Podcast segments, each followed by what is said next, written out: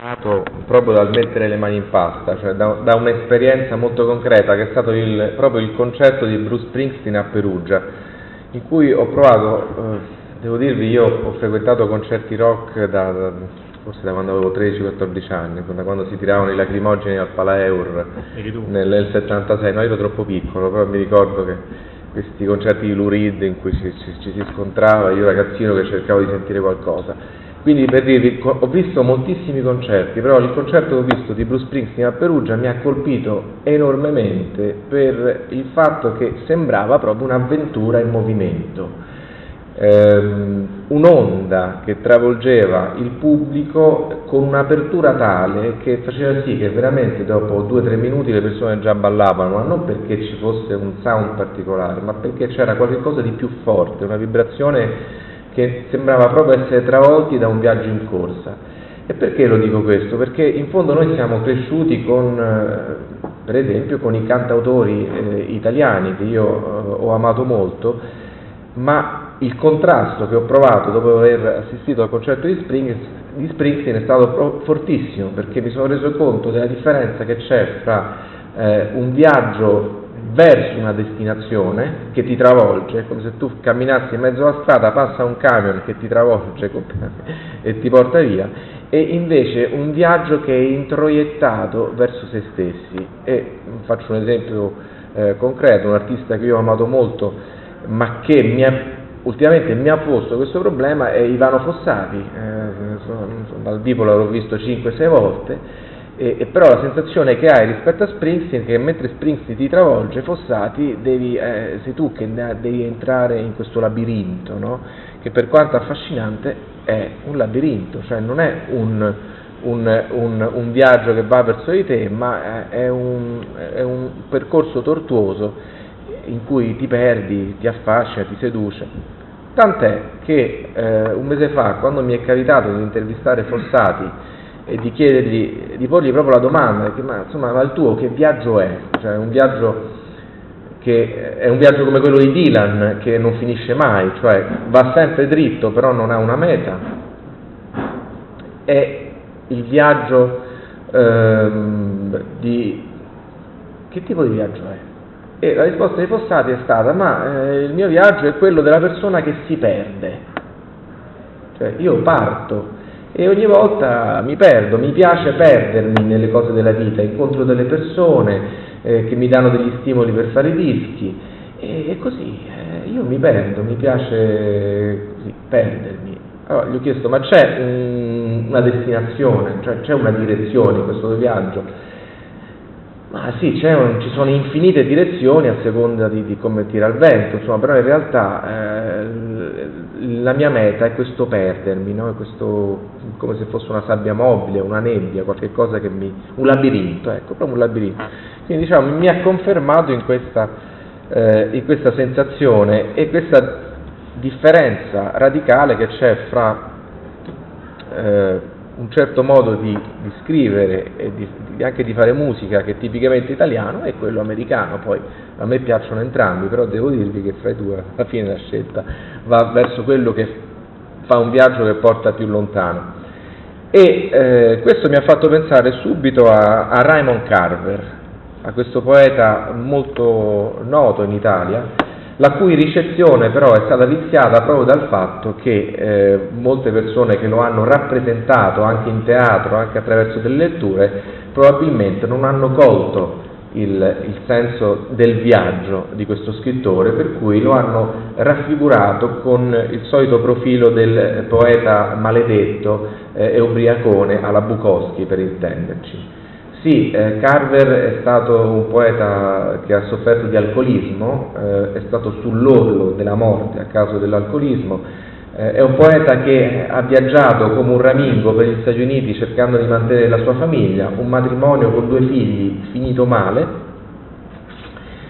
che lo ha portato sull'orlo della fine, della fine. Finché non c'è stato in questo viaggio una frattura per l'appunto, eh, quella frattura di cui parlavamo di cui parlava Antonio prima, di cui parla anche Springsteen, una frattura che è stata per lui la frontiera, cioè il varcare in un'altra dimensione che gli ha consentito non solo di diventare un grande scrittore, ma di mettere a frutto tutta quell'esperienza che non sarebbe diventata poesia, non sarebbe diventata viaggio, non sarebbe diventata letteratura se lui non avesse avuto la capacità, il coraggio, il dono di varcare questa frontiera.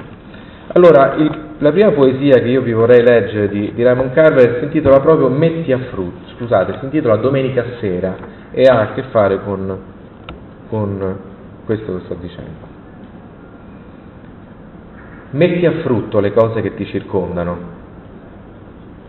Questa pioggerellina fuori dalla finestra, per esempio, la sigaretta che tengo tra le dita, questi piedi sul divano il suono del rock and roll sullo sfondo, la Ferrari rossa che ho in testa, la donna che si sbatte qua e là, girando ubriaca per la cucina.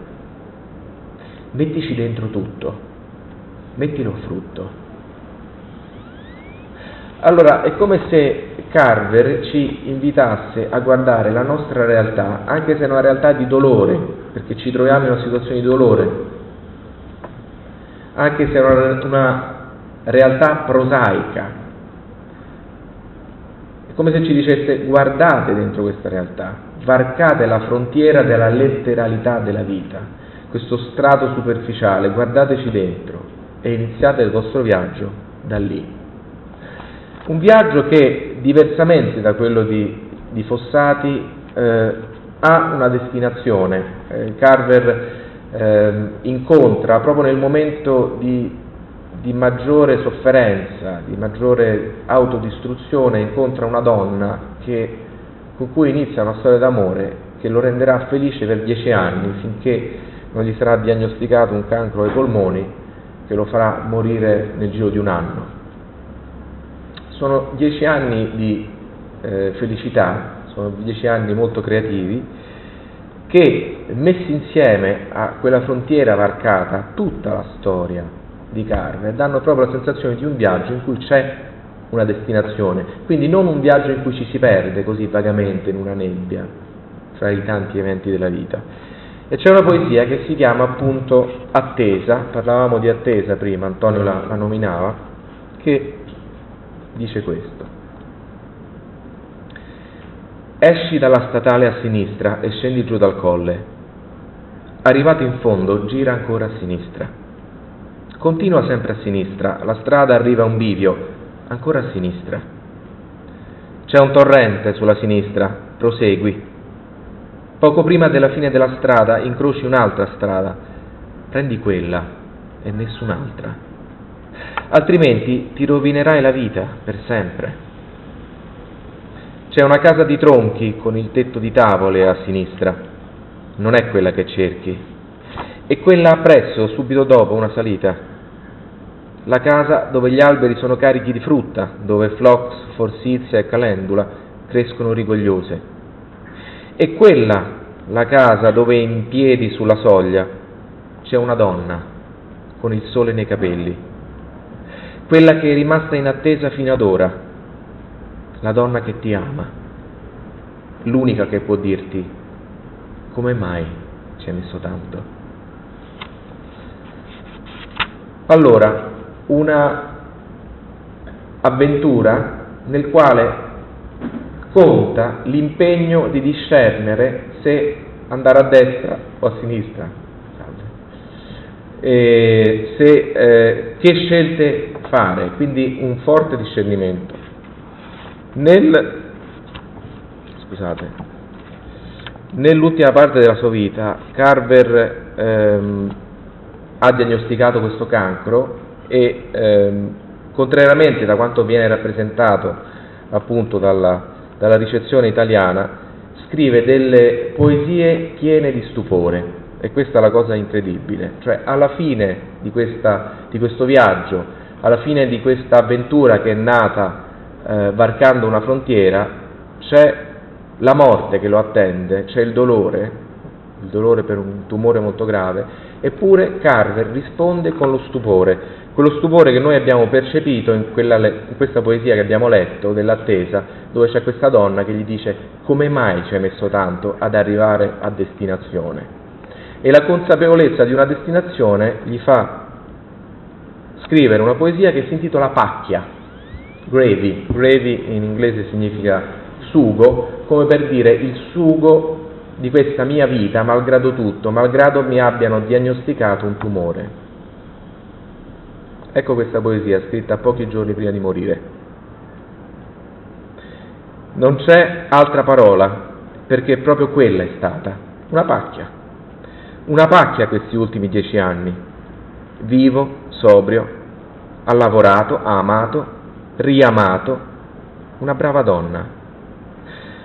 Undici anni fa gli avevano detto che aveva solo sei mesi da vivere se continuava così e non poteva che peggiorare. Così cambiò vita in qualche modo, smise di bere. E per il resto? Dopo fu tutta una pacchia, ogni minuto, fino a quando, e anche quando gli dissero che beh, c'era qualcosa che non andava e qualche cosa che gli cresceva dentro la testa. Non piangete per me, disse ai suoi amici.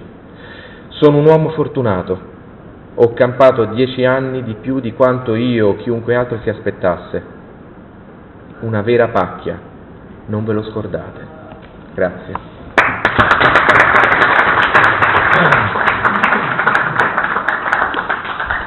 Grazie a Targabrowski anche per questa riflessione partendo dalla sua esperienza quando